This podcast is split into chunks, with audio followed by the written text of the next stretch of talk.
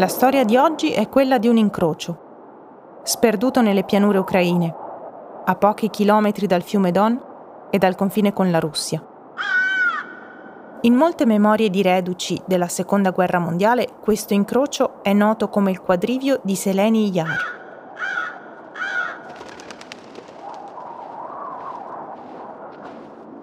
Nel dicembre 1942 le divisioni sovietiche attaccarono il fronte orientale a nord di Stalingrado, spezzando la resistenza delle truppe ungheresi, rumene e italiane.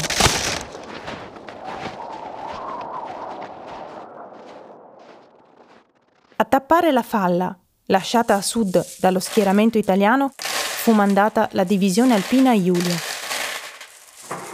quando gli alpini furono caricati sui camion invece di essere spediti a piedi, capirono la gravità della situazione.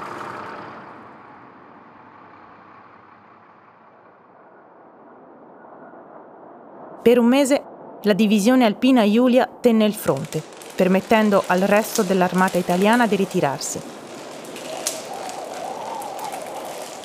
Da metà dicembre a metà gennaio i battaglioni si alternarono alla difesa del quadriglio, che era uno snodo di strade fondamentale per le colonne motorizzate russe.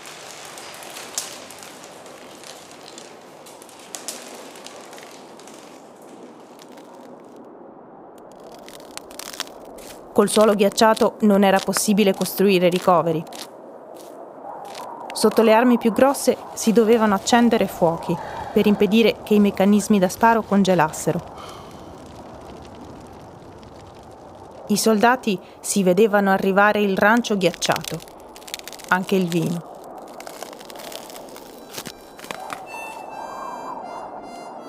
La vigilia di Natale avevano ricevuto un regalo dal Comando Supremo di Roma.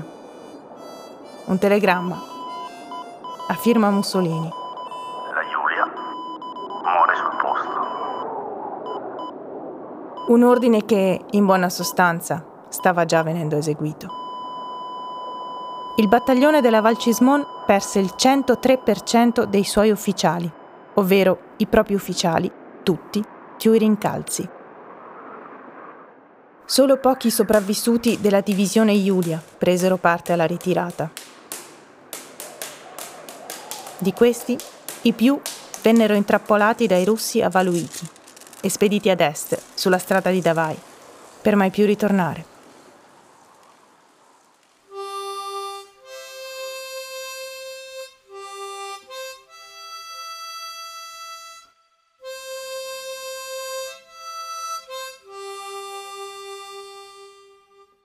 Le tovagliette sono un podcast prodotto da Kaleid Acoustics.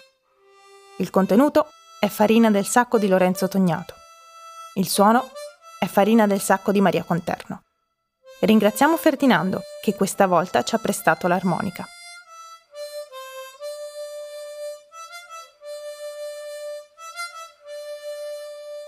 Questa tovaglietta è dedicata a Mario Tognato e a tutte le biglie che vanno perse quando si gioca alla guerra.